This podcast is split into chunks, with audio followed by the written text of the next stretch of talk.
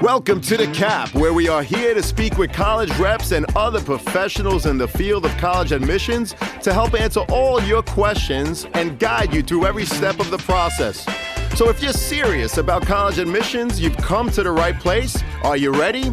Let's talk about it. And now, here's your host, Dr. John Durante. Welcome to The Cap, the College Admissions Process Podcast. I am your host, John Durante, and I am here to introduce you to college admissions representatives and other professionals in the field of college admissions. Our purpose is to serve you, the students and parents, so that you may gain insight straight from the people who ultimately make the decisions. Regardless of whether you apply to a particular school being highlighted in a given episode, you should listen to all of them, as each guest will give you tremendous insight and advice on every aspect of the college admissions process, prompting you to come up with your own follow up questions for when you visit campus or meet with a college admissions representative yourself. Don't forget to visit our website, www.collegeadmissionstalk.com or the show notes of each episode to access the alphabetical list of all the colleges available with the related audio link to the right of each school. The alphabetical list provides you with on demand access to all of the episodes so that you may listen whenever you wish. And if you want to receive links to episodes before they are released on the podcast, along with other related resources, please fill out the email opt in form also available on our website and in the show notes of each episode. Lastly, please email me with any questions or comments at collegeadmissionstalk at gmail.com. So, are you ready? Let's talk about it. Welcome to the CAP, the College Admissions Process Podcast. I am your host, John Durante, and it gives me great pleasure to introduce to you today Rick Clark, who's the Assistant Vice Provost and Executive Director of Undergraduate Admission at Georgia Tech. Now, we did an episode with Georgia Tech back at episode number 38 with Rick's colleague, Samantha Rose Sinclair. But today, we're going to talk about the truth about college admission, which is going to be the podcast topic. And of course, it's also the title of a book that Rick wrote. So, Rick, welcome to the podcast. It's an honor and pleasure to have you. How you doing today? I'm doing well, John. Appreciate you having me on and uh, looking forward to the conversation today. Well, this is going to be great because, again, we're going to be talking about the truth about college admission. So, no holds barred here today. So, let's get right to it here today, Rick. First, let's start by asking you to just give us a brief description about yourself. How long have you been in admissions and how did you end up in such a position? Yeah, absolutely. So uh, I I went to school in North Carolina uh, at the University of North Carolina in Chapel Hill, and from there ended up in boarding admissions actually so i was at a, a secondary school so i've been on the high school side and uh, in an independent school um, and then kind of moved from that into higher ed which i've been in now for well over 20 years i was at wake forest university uh, georgia state university right down the road here from georgia tech and now 19 years at georgia tech in five different roles I guess. Uh, wow. And so, yeah, it's um, this place has been four different schools in the 19 years I've been here, uh, always changing, lots going on, you know, in enrollment and outside of it. So uh, it's been a good ride. Um, and yeah, again, you know, I appreciate kind of having touched a little bit of everything in enrollment. Um, I worked with athletics. I worked with all of our marketing and communications stuff. I've worked with our dual enrollment programs. And so now getting to kind of oversee the whole thing and kind of cast vision towards, uh, you know, meeting our mission and where we're trying to go. Well, that's terrific. 19 years at Georgia Tech. They're obviously, Rick, very lucky to have you, as are we today. So let me ask you, Rick, because I did pick up a copy of your book, I did read it. And in the book, The Truth About College Admission, you talk about finding the right school and the importance of staying together as a family throughout the admissions process. Visiting college campuses will certainly help students and their families narrow down their list of schools to apply to. And you provided some great questions to ask during the college visits in your book. So, Rick, can you share what are some questions students and their parents should be asking? And what else should they do or consider to help them determine if a particular school is in fact the right fit, not only for the student, but for them as a family. Yeah.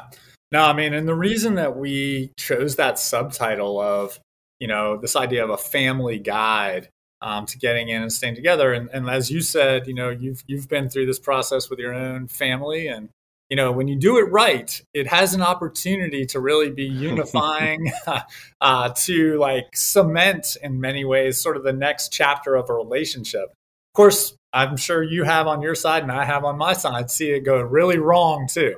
Uh, there can definitely be some definitely be some wedges in there. So um, you know, family at the end of the day is really at the center of this. And a lot of that comes down to listening to each other, to respecting each other's opinions, to understanding what the other ones care about. And, you know, back to your idea of asking questions. I mean, I think before a student really gets going towards asking questions about where, uh, it's more about, you know, big questions like, what do I, you know, what do I really want in a college? And what are the types of places where I might thrive? You know, what are the things about my high school that I have enjoyed and want to replicate? What are those things about my high school that I'm kind of ready to build on and, and move towards? Um, in the book, we talk a lot about a question that almost no students really ask, uh, which is why do I even want to go to college? You know, a lot of these kids are super talented and they come from families that care a lot about education. And so it's this foregone conclusion, right? But they don't really kind of pause a second and just think about, like, why do I even want to go? And I think if they'll do that, it leads to better conversations and questions. Um, in the book, we talk about a couple different things. I mean, I, I do think a fundamental question that most students should ask is why do I care? Do I care at all about the stuff they're talking about? Because when you go on these campuses, they're all going to be talking about certain things, right? Um, how many benches we have, or the fact that we've got the best food, or we're the greenest, or whatever. Um, and I think it's good for a student to be like, what do I really care about? And so when they start talking, you can filter that through this idea of like, do I care? What are the things that matter to me um, for that match? But the other thing that we we hit on a lot is like asking questions beyond the the normal question. You know, we admission people throw out a lot of statistics. You know, we'll talk about faculty student ratios. Um, and those kind of mean nothing for most students. I think the better question is well what is my what is my experience going to look like? So like in my major how many students are typically you know what's that faculty student ratio? What does that look like in my freshman year? What's that going to look like in my senior year? Um, you know retention rates. We'll throw these percentages out but what does that really mean? And i think a better question is well why do students leave? And really why do students stay? Instead of somebody saying well our retention rate is 92% eh, i mean it's kind of just a number like what's the question beyond the question what's the question beyond the numbers that we admission people throw out there a lot well, Rick, those are great examples of the big questions to ask, which of course will help students and their families determine if the school is the right fit for them. So we really appreciate that. And of course, Rick, the application, it's a marketing package where hopefully each part is building upon the next while providing the best possible story about the student who, of course, is applying. So, what can you tell us about what colleges are looking for in terms of the work students took part in academically and outside of the classroom? Yeah, absolutely. Well, I mean, first of all, inside the classroom and, you know, what students have done there. I mean, this is really where we start is asking, you know, first of all, where does this student go to high school? I mean, that really is question number one. That is where schools start. Um, the way the way we read is not alphabetically. It's not based on when you turned in your application. You know, we're going to say, all right, let's read all the students who applied from this particular high school at the same time. And the reason that's helpful is it's efficient, right? You can you can say, I'm going to read this school that's in Oklahoma or California, wherever it might be, I understand their curriculum, what their grading scale is. I can see what their grade distributions are, how many students are in the school. Because at the end of the day, this concept of holistic admission, which we talk a lot about, is really all about context. Where's this kid in school? What does their life sort of look like? What did they have the opportunity to do? And how have they done with those opportunities? So inside the classroom, that means, you know, all right, let's say you're on an AP curriculum. What classes have you chosen to take? Uh, we look at what you could have taken versus what you do take. We also look at your trends, how you've been doing progressively over time, right? Um, and a big part of what schools want is to see that students have you know, pushed and stretched themselves, that they're going to be ready for the academic uh, environment at whatever school it is. So at Georgia Tech in particular, I mean, you know, we're a fairly rigorous institution. We want to see students that have, you know, chosen to push and stretch themselves because we know when they get here, that's not going to be an option anymore. They're going to be pushed and stretched. And I think largely that's how most college admission people are thinking. Outside the classroom, similarly, you know, we're trying to get a sense of, all right, look, as as humans, we all just have a certain amount of time every day.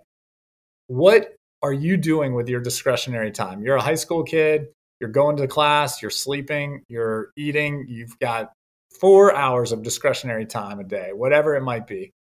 What you choose to do is a big indicator of what you value. And frankly, it's a big indicator of what you'll probably bring to our campus. And so we're looking to see have you had an impact on people around you? Have you had an influence on people around you? Um, because what our data shows, and this is true of most schools around the country, the most predictive pieces of student performance in college are academic performance in high school and the fact that they've been doing things outside the classroom because it means that they can handle time management. It means that they are generally more happy and fulfilled and satisfied because they have a network and connections beyond the classroom. And all of that plays into student success, which frankly, at the end of the day, like people like me, that's how we're evaluated is how are they doing academically and are they having, uh, you know, good impact on, on the other students around them in college. Well, I appreciate that in terms of academics. Of course, you're looking at trends. What could you have taken in your high school students? What did you take? And of course, what did you do outside of the classroom after school to help people like Rick determine the kind of citizen you're going to be at their campus, what impact you're going to have, how you're going to contribute or not. So, again, Rick, we appreciate that. And in the opening paragraph of your book, you share a story about a family who tried to appeal their daughter's rejection to Georgia Tech specifically. Yeah. This was a student described as having excellent grades, impressive involvement outside the classroom, along with solid essays and letters of recommendation. In fact, Rick, you mentioned that you could have even made the case as to why the student could have been admitted to Georgia Tech while mentioning that some students who were accepted actually had lower grades. Right. Now, I believe this story is important because you also talked about institutional goals, and it sheds light on the fact that it's not just numbers that are taken into consideration in the overall admissions process, as there are, again, institutional needs based on geographic region, academics, background, uh, and many other possible factors. So, Rick, can you explain how institutional needs come into play in the overall admissions process? And what are some examples of variables that may cause them to shift from year to year? Yeah, for sure. I mean, and you know, it's interesting because a lot of people talk about how college admission is tough to understand. It's sort of a black box and it's mysterious. And that's what causes a lot of the stress that students feel. But, you know, really, I think that college admission comes down to two fundamental principles. Number one is simply supply and demand. How many kids are applying for how many spots? You know, when I when I came to Georgia Tech, and like I said, I've been here for a while, but we're admitting about 65% of students who applied you know, based on the number of apps and the number of seats, that's what the what the model called for. Uh, this last year, apps have gone up significantly. We have grown our undergrad population, but not to the level of demand. And the admit rate last year was 17%. Uh, and so that is just purely about the numbers, right? Um, but what drives a lot of the decisions, to your point, are who are you as an institution? What are you trying to achieve, and what's your mission? And no matter where your listeners are coming in from, you know, whether that be uh, up in the middle Atlantic or in the Northwest or wherever they might live, they can probably think of three or four colleges.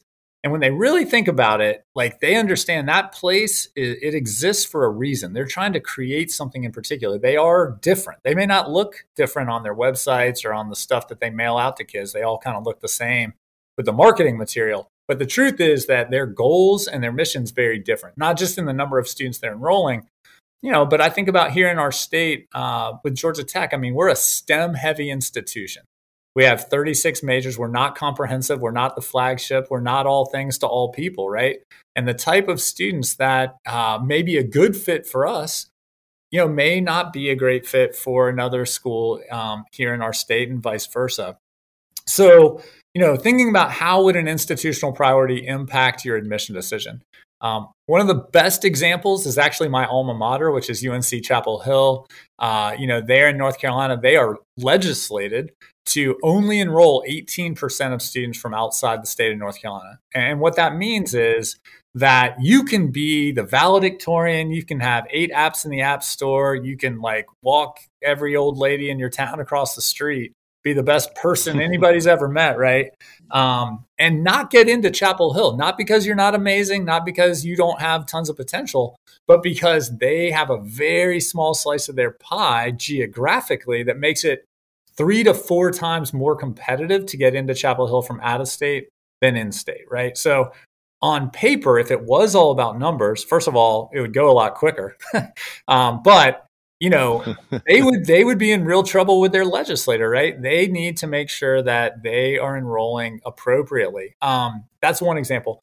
The other big example is academic major and academic emphasis. So you know to your point how could something change from one year to another? I can think at uh, georgia tech example where one year we did not have a neuroscience major. The next year we did right? We added a neuroscience major.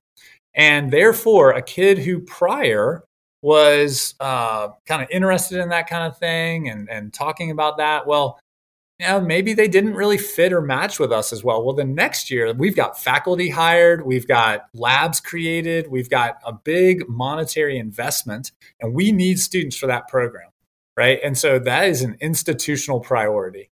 Uh, so an older an older sibling, you know, a younger sibling might have a better or less of uh, a chance of getting into a certain college, not because of who they are or what they took, but because of what that school is trying to achieve in that particular year, right? And to your point, that does shift and change, sometimes even year to year, um, but certainly within a few years, no question. Hey, podcast friends, are you or someone you know in need of some custom college gear? Prep Sportswear carries a wide variety of college fan gear and apparel, including t shirts, sweatshirts, hoodies, hats, and so much more. So, whether you're getting ready to go to the game, hanging out on campus, organizing a college bed decorating party, or you're simply looking to build upon your college gear, Prep Sportswear has you covered. Check out our Prep Sportswear affiliate partnership link in the show notes for all the details. As an affiliate partner with Prep Sportswear, the podcast does receive a small commission if you make a purchase. But rest assured that we would only promote products that we believe in and feel that would benefit our listeners. And now, back to the show. Well, we really appreciate that, Rick, and thank you so much for spelling out the different institutional priorities because a lot of times when a student is rejected, you know, they take it personal when the reality yeah. is, like you said, Georgia Tech accepted 17% of the applicants. And I'm willing to bet that the first 20%, if you will, that were rejected, their middle 50%, if we're only going to look at academic scores, probably not that different than the 17% that were admitted. Would you say that that's somewhat true? Oh, absolutely. I mean, I, I will tell our board here and, you know, academic deans all the time. I mean, if we had room we could easily admit 80, maybe 90% of our applicants if it was just about doing well academically, you know? And that's why right. schools right. have holistic review, right? It's um it is more than the numbers. And and to your point, like I have a friend that always says the way that admission decisions are made is very different than the way admission decisions feel to students when they receive them. You know? For sure. Yeah. And so, Rick, with the increase in schools going test optional and the ease with which to apply to multiple schools, thanks to the Common App and things like the Coalition app, schools are receiving far more applications than ever before. As admissions professionals, how do you determine the number of applicants to accept, waitlist, and even deny when you receive, like you said, far more applications from deserving candidates than seats available? A lot of that is based on what we call predictive models, right? And so we look at history to determine all right, let's start with this. Every school around the country has a bowl. All right. So imagine every school's got a different bowl. The bowl size varies. So if you are Rutgers University, your bowl size is pretty big, right? You're enrolling a bunch of kids. if you're Princeton University down the street from Rutgers, your bowl size is a lot smaller, but everybody has a, goal to fill that bowl, right? Um, what they do is they look and say, all right, how many applicants did we receive? And in the past, how many people have said yes to our offer? So if Rutgers and Princeton both got the same number of applications, um, but their their goal to begin with, you know, Princeton's is lower than Rutgers. Well, that's already going to dictate your admit rate, and that's even driven a little bit down the road by how many say yes. Um, and so, to give you an example of that, you know, here at Georgia Tech, uh, our yield rate for students from inside our state is 65 to 67%, meaning two out of every three say yes to your offer. So basically, what you do is you look at how many apps that you receive, you look at what your end goal is, and then you basically go from there to say, well, then our admit rate needs to be X, knowing we'll yield at Y, and that's going to bring about the percentage uh, or the raw number of students that we need to, to make our class. Now, that said, nothing like a pandemic to screw up a historical predictive model, right? so, you know, one thing I would say is, I mean, you know, it's it's been challenging these last couple of years because the the yield has really been uh, pretty messed up. I mean, um, it's been variable, and I think a lot of schools are still adjusting to figure out their new yield models. What that's led to, unfortunately, I think for students is more kids getting waitlisted because uh, schools are having to they don't want to overfill their bowl right? Um, because then that causes problems for housing problems for getting classes and this and that. At the same time they don't want to go under their bowl size because that's going to be a revenue loss and this kind of thing so they need to like ease up right? Thinking about pouring milk in there and getting your cereal at the top of the bowl kind of thing. So they need to like add add add slowly so that they can hit their target. Um, and unfortunately, that means, and you've probably seen this on your side of the desk, that more kids are getting offers later in the summer sometimes because waitlist right activity is happening. 2020 was a complete mess. 2021 a little better. I mean maybe we're leveling back out but um, because of these equations and formulas and the fact that you know things got really disrupted with the pandemic it has messed with that whole uh, model a good bit well, I appreciate that. And, you know, I'm having this conversation because I want to emphasize to students and parents that it's honestly not only about numbers. You know, you could have some solid test scores, and there's no guarantee that you're going to necessarily be admitted, particularly to the uh, more competitive schools like Georgia Tech and the many that we have, obviously, throughout the country. Yeah. So, Rick, let me ask you what can you tell us about standardized testing? And where do you think the test optional movement will be in the next five years? yeah, it's funny, man, because you know before the pandemic, I was like, yeah, if more if more schools went test optional, it would it would get us talking a lot less about testing. But the reverse has actually ended up being true. Like, you know, I think there's like maybe like 1,800 schools in the country now that are test optional. And that's about double what it was before the pandemic. So it has been an inflection point to say the least. Um, I would say that on the whole, I don't see testing ever coming back the way it was prior. Uh, meaning, I think a lot of schools are going to stay test optional. I mean, everyone's pretty much read articles or heard people talk about this demographic cliff, right? Uh, high school grads in the country are going to be going down in the years ahead, not up. That means less kids theoretically, you know, going to college. Um, and schools are needing to do what they can to ensure um, that student that's you know students are going to continue to apply to their schools and can matriculate to their schools. At the same time, a lot of schools right now are doing um, three year pilots, or you know they're trying to look, and this is smart, I think, because what they're saying is let's enroll some classes with a sizable number of students who are test optional, and let's see how they do. I mean, ultimately, that's what it's all about: is how do students do on your campus. And back to our conversation from earlier, they're not all the same. You know, one school might determine tests really are predictive of success at their campus for one reason or another. But you usually need a couple years to really figure that out. Let's let them get here. Let's see how they do their first year. And then let's maybe look at their four year graduation rate. So I think these schools that have taken the approach of three year pilots, five year pilots, like that's all based in data. It makes a lot of sense. Um, I believe that we're going to see most schools maintain that because I think the data will show that uh, a holistic process in particular um, can be well done in a way that uh, you know ensure students do well when they when they arrive on campus.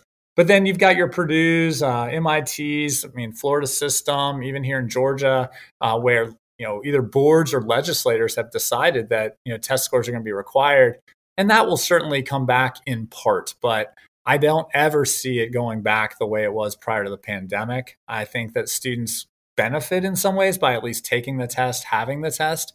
Um, it's also a way that schools recruit, right? Um, schools buy names from testing agencies. It's a way to get on the radar of schools. So there's still some value there, but I don't think for the admission process it will be as critical as it was, you know, pre 2020. I happen to agree with you and the representatives that I speak to from around the country that have recently gone test optional they're saying just that that they're going to basically conduct their studies for the next three four five years to determine if things like graduation rates change and are less than what it was before the test optional movement so i happen to agree with you and you know it's going to be very exciting to see how the uh, college process uh, moves on in the next five years and beyond so oh, going yeah, back to the application go ahead i'm sorry well, I was just going to say, I mean, another big thing right now coming, I think, is AI, right? I mean, yes. You know, yes. with everything with AI, I mean, will will schools still require essays in the years ahead? Um, do they need to look for other ways to demonstrate a kid's ability to either write or, um, you know, put themselves out there? I mean, I think I think we're going to see some really radical change in the next couple of years, and and hopefully, and I do believe most of that is is really to the advantage of the student. Not so much like getting into certain schools, but more comfortable, easier to to apply. Well, I think that's a great point, Rick. And ironically, just today, a colleague shared a news clip and an article regarding AI and how there's a program where you can basically ask the computer to write an essay for you. And yeah. it does a pretty good job, you know, uh, doing that. So you're absolutely right. Who knows if the future of college admissions, you know, rather than it being an essay maybe it's going to be an interview i don't know right but sure. it's certainly going to going to shift you know with the uh, improvements of uh, technology so thank you so much for sharing that and getting back to the actual application itself rick when reviewing applications from various high schools how do you take into account when one student's school offers close to 20 ap courses for example while someone else's might offer only five how do you differentiate those applications? Yeah. Well, and I mean, you know, thinking here, I mean, Georgia Tech's located in Atlanta and five miles from here, if you go different directions, I can think about a school that offers 20 and a school that offers five, just like you said. Um, so we see that all the time. And, you know, I think this goes back to our conversation from earlier. The idea is context, right? I mean, we're not going to penalize a student from where for where they live and, and where they um, go to school. And, and similarly we're not necessarily going to reward them just because they happen to grow up in a certain zip code or go to a certain school. The bigger question is look you know what did you do with the opportunities you were given? Um, what did you have access to? Don't worry about the school down the street. Um, what can you do at your high school? What do you do there? And on the college side what we say is a couple things. One um, we look at that almost like a character trait, right? Here's a kid who is pushing and stretching themselves within the context that they have available to them. This is why a school's never going to say, you must have 12 APs or something. That means they would never enroll students from certain certain high schools. The other thing, back to our uh, just our last conversation there about data, we have more data available to us than ever before. And so, one of the things that we are able to do is look at students from that high school that we've enrolled in the past and say, all right, here's a kid who goes to that high school that quote unquote only has five APs. Uh, they took three or four. Well, maybe we've enrolled a kid in the years prior, a couple of students from the years prior who came to our campus. Well, how are they doing, right? Um, and so this is the kind of thing that really wasn't available, at least not in an easy way, to admission officers uh, five years ago. Um, we tried to like duct tape it together and make it work, but it really was very clunky. but now with Slate and some of the other CRMs that schools are using on the college side, you can see that and we can back map and sort of reverse engineer a little bit, right? So um, that's super helpful and that's definitely going to continue. And, and I would say increase in the years ahead is um, that universities will be looking at historical data and then student performance on their campus to to figure that out. Um, obviously you're always going to get some schools you've never gotten an applicant from or you know that kind of thing but in large part um, it will be a big part of the admission process and gives you a lot of um, you know reassurance i guess when you're making admission decisions Yes, and I guess that a student who applies for the first time from a high school that you haven't seen before, obviously you're going to look at their school profile just to get a sense of what they offer. yep And of course, like you said, with the use of technology, you could look at the trends, the historical context in terms of if a student is applying from ABC High School and there were 20 kids that applied the year before and 20 the year prior to that, now you have a historic trend that you could look and make comparisons to, I guess, help inform your decision. Is that how it works, Rick? that's, that's exactly right Okay, well, I appreciate that. And switching gears just a little bit, Rick, the United States Department of Education requires that each of the colleges and universities make available something called the net price calculator. Yet, I'm surprised about how many people are now familiar with the net price calculator and how it actually works. So, Rick, can you explain where does one find a net price calculator for each of the schools? How does it work? And how accurate is it to help families determine what their yearly college costs will actually be?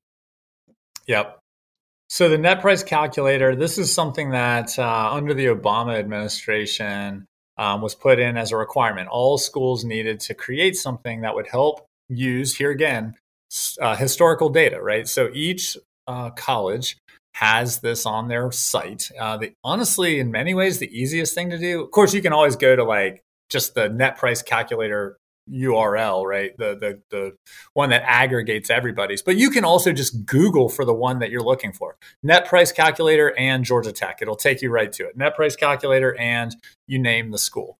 Um, and that might be the easiest thing because people don't care about all the other schools. They just care about the five or seven or whatever it is they're looking at.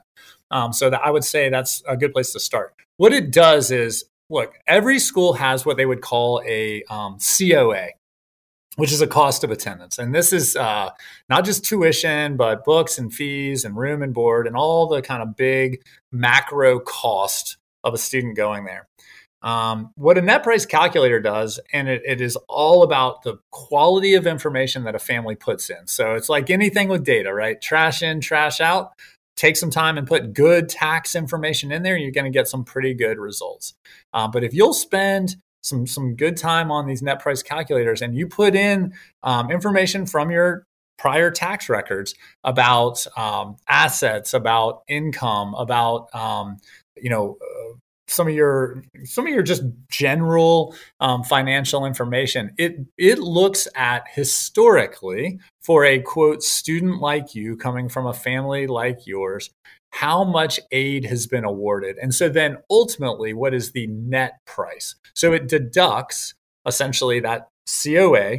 Um, and then from that, it deducts what would be your expected family contribution, or there's a kind of a new name for this, which is an SAI, is kind of all the federal government terms here, but what you could expect to receive in terms of aid from that school. And that brings you down to your net price, what you could expect to pay uh, or at least you know with some caveats like a range of what you could expect to pay.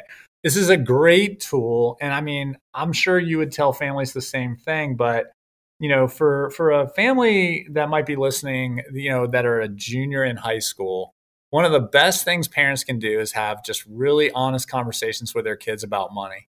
You know how much how much can we pay? How much are we willing to pay um, what are our limitations? You know we talk about this in the book like what are some of our conditions? Like i know people here in georgia who have said listen we'll pay for any school any school you want to go to um, whatever it would be for you to go to a georgia public plus 10000 and that's our limit right? And i think if, if families will sit down and, and say just up front like what they can do what they're willing to do and explain why um, students, I think, are very receptive to that. And we sometimes, I think, short sell our kids for what they can handle. It also is extremely helpful then when you go out to these schools and they tell you about how much they cost and you put your money in, or you put your information in a net price calculator. It doesn't mean you're telling your son or daughter, don't apply to that place. What you're saying is, if this is accurate and the, and the ultimate cost for us to come back is above what we've said is our ceiling, it's just not going to be affordable for us. And I, I do think talking about money honestly and early is really one of the best gifts that families can give their kids uh, in the college admission experience. Well, I appreciate that, and I truly agree, especially having gone through it myself with two daughters. And Rick, I'm going to put the net price calculator for Georgia Tech in the show notes just as a reminder to parents if there are any other links that you want me to share with students and their parents just email it to me and of course i'll make it available to them. And of course the common app asks the same questions regardless of which school you're applying to while providing the opportunity to have your transcript essays letters of recommendations uploaded by your teacher or school counselor. It really has helped obviously to streamline the application process and Rick, many colleges, however, they add a supplemental question to gain more insight into their applicants as part of their overall process. What are schools that ask for supplemental essays trying to learn from potential students' responses that are not available in the general essay and other parts of the application? Yep. Well, I mean, you know, with the with the larger essay, right? The main essay from the Common App, I mean, I think in that you're getting a sense of, all right, this student's writing ability, uh, maybe something that they're kind of interested in in general, uh, maybe a bit of a sense of their voice. With supplementals, yeah, sure, you get that also, but because of what we discussed earlier, this idea that through the Common App Coalition app, it is easy to apply to a lot of different schools. Um, when you get to the supplementals, it's an opportunity for a school to sort of lean into what they care about. Back to this idea of institutional priorities. Supplementals tell a lot about what a school values. I actually think for students, they should look at those closely because when you talk about, you know, whether this is a good fit or match for me, those supplementals, if they resonate with you, um, you know, that's going to matter a lot because they have decided like they really want to know what you have to say about this particular prompt or this particular question. Um, it also is a way for students, you know, I, I hesitate to use this term a little bit of demonstrated interest, but in other words, they're basically saying, listen, thank you for applying, but we know that you could have sent this larger Common App to everybody. For us, we want you to go one step further, right? We want you to give us a little bit more. And and so some schools, you know, use demonstrated interest where they want kids to apply, or if a if a rep comes to your high school, they want you to, uh, you know, visit with them or whatever. But I think for largely uh, on the supplementals, this is an, this is a way for everybody applying to sort of demonstrate their interest or demonstrate what they know about that school. Like Georgia Tech tell us a little bit about why you want to study this particular major at Georgia Tech. Well, that takes you doing your homework. That takes you doing your research and figuring out. I'm not just applying there because I've heard of it or my dad went there or you know I like the colors or something. You know, more so it's like I've really looked into this and I I really want to go here and you know here's why. Well, that's a great answer. The importance of demonstrating what you know. We always talk about demonstrated interest, but I think perhaps even more important, and it comes out in the supplemental, your demonstrated understanding, for example, of Georgia Tech, showing the admissions people that you want to be in Georgia Tech for this specific program, for this specific reason. And I think that that's what makes the supplemental essay stand out from other parts of the essay. So we appreciate that, Rick. Thank you so much. And I know we talked earlier about students that are accepted, that are deferred, and even denied. But if a student is deferred and they are still very much interested in the school, and this is a question that comes up a lot. Again, mm-hmm. if a mm-hmm. student is deferred, what are the specific actions they should be taking when they're deferred? Yeah. Well, we kind of joke a lot about the idea that it's too bad that deferred and denied both start with DE, right? Because they're, they're very different. They're very different. I mean, to your point, like a deferral is not a denial. I mean, somebody didn't make a mistake and accidentally defer you. If they wanted to deny you or they thought you should be denied, they would have done that. Um, a deferral is a is a tell us more. You know, a deferral is a, a maybe. It's a hold on, and that's hard. You know, I get that. I mean, as humans, we uh, we want answers and we want to know what's going to happen, and it's hard to wait. Nobody loves waiting. Um, but each school defers students because sometimes they just feel like they really want to see more. What were your senior year grades? I mean, we're basing admission decisions sometimes, especially coming out of COVID. I mean, on a dis- for this senior class right now, a very disrupted first year in high school, and then two years with a COVID tail. That's that's tough, right? So deferring a student sometimes uh, is about saying, listen, you're in your senior year. These classes are pretty tough. You've got a lot going on outside the classroom. How are you doing in those classes? We just want to see that full semester. So look, send in your uh, senior grades. We want to see that full that full transcript of the of the fall semester. Um, every school does it a little bit differently, but largely they will also say, "All right, tell us more about what you've done since you applied." Because a lot of students are applying in October, uh, in particular. A lot of time's gone by. Maybe you're the maybe you got elected captain of the swim team, or you were the lead in the play, or who knows what, got promoted at work. We want to know that. Um, but here's the thing that students need to know is every school, if a school defers you, they are going to be very specific about what they do and do not want. It's not uniform across all schools, but they will tell you very specifically. If they say, if they don't ask for something, you don't need to send it. You know, like some schools are saying, hey, we want you to do an interview. If another school doesn't mention that and they just put a checklist on these are the three things you need to do and interviews isn't one of them, well, interviews isn't one of them you know uh, and so i think that's the i think that's the big thing so um, whatever it is like another friend of mine always says like uh, you know read your email and do what it says that is that is what you need to right. do as a high school student as a college applicant right well that's a great answer i really appreciate it and rick this has been a phenomenal conversation again the name of your book the truth about college admission it's not only the name of your book, but also what we talked about here. And thank you so much for your honesty and your openness. I know that this is going to help a lot of students and their parents. And unfortunately, Rick, it leads us to the last question, which is what are your top three pieces of advice that you would offer students and their parents getting ready for the college admissions process? All right.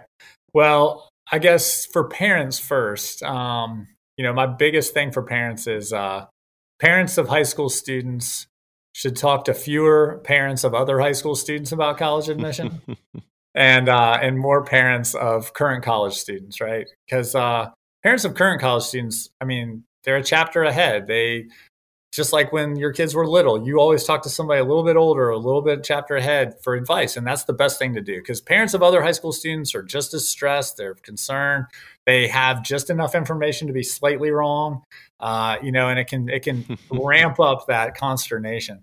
Um, I think for for um, back to you know something we discussed earlier for students, I think the big thing is really being willing to ask yourself those big questions. Um, you know, what do I care about? Who are the people that bring out my best? And being comfortable with taking the advice and insight of other people, but never like losing the the ability to hear what you really want, what you're really interested in. I mean, that can be super challenging, but I think if you start out by saying, This is about me, my goals, my dreams, my hopes, and you maintain that and be really honest with yourself, you know, it's kind of like you go on a college tour and you're five minutes into it and you just know it's not for you. You're right. Like, trust your gut, you know? And I think that that is um, super valuable. And then I think the last thing, so those are two. My last thing, and this would be for parents and students both, but you know, control what you can control. Um, you, you know, you're not going to be able to control exactly where you get in or how much money they give you. That is true. But you do control where you apply. Uh, and you should never apply to a place you wouldn't actually go. I'm always amazed at how many kids add schools to their list. They have no intention of ever going, just, I guess, to get in. It makes no sense to me. Don't do that. Um, but you control where you apply, and you need to apply to a group of schools that you're really excited about um, that have a range of admit rates, but have a lot of the same things in common with each other, where you would be really thrilled to get in and go. Um, and then also, you control you know how you show up there. Like i teach uh, first year students at georgia tech. We employ first year students here at georgia tech. And man the attitude they have when they come on campus to be excited about being here whether it was their first choice or their third choice makes all the difference in taking advantage of the opportunities that are here. And and you control that right? We each control how we sort of show up and and what we take advantage of. So don't worry about the pieces that you'll never be in those committee rooms But there's pieces of this, in fact, the majority of this you do control, which is really your approach and your attitude. Well, we really appreciate that. Again, emphasizing don't be bashful to ask the big question. You do have a lot of control in this process. Certainly take the advice of others, but at the end of the day, the decision has to be your own. Rick, I can't thank you enough. This was a phenomenal conversation. We really appreciate giving of your time and your expertise today. Wishing you luck with your book. You also have a podcast. You want to give a shout out to your podcast? What's the name of it, Rick, while we're at it? Yeah, so uh, my co-author and I uh, launched a, a, podcast called "The Truth About College Admission." Uh, so we've we've got that out there, and then Georgia Tech is doing a monthly podcast as well called the College Admission Brief uh, which is more specifically about Georgia Tech. And so uh, we'd love to have people listen to to either or both of those, depending on you know what they might be interested in. But uh, but yeah, John, thanks so much for having me on today. It's my honor. And I mentioned earlier the show notes. I'll link all of that into the show notes. So again, Rick, thank you so much. And I hope to have you again soon. Take care. All right. Thank you.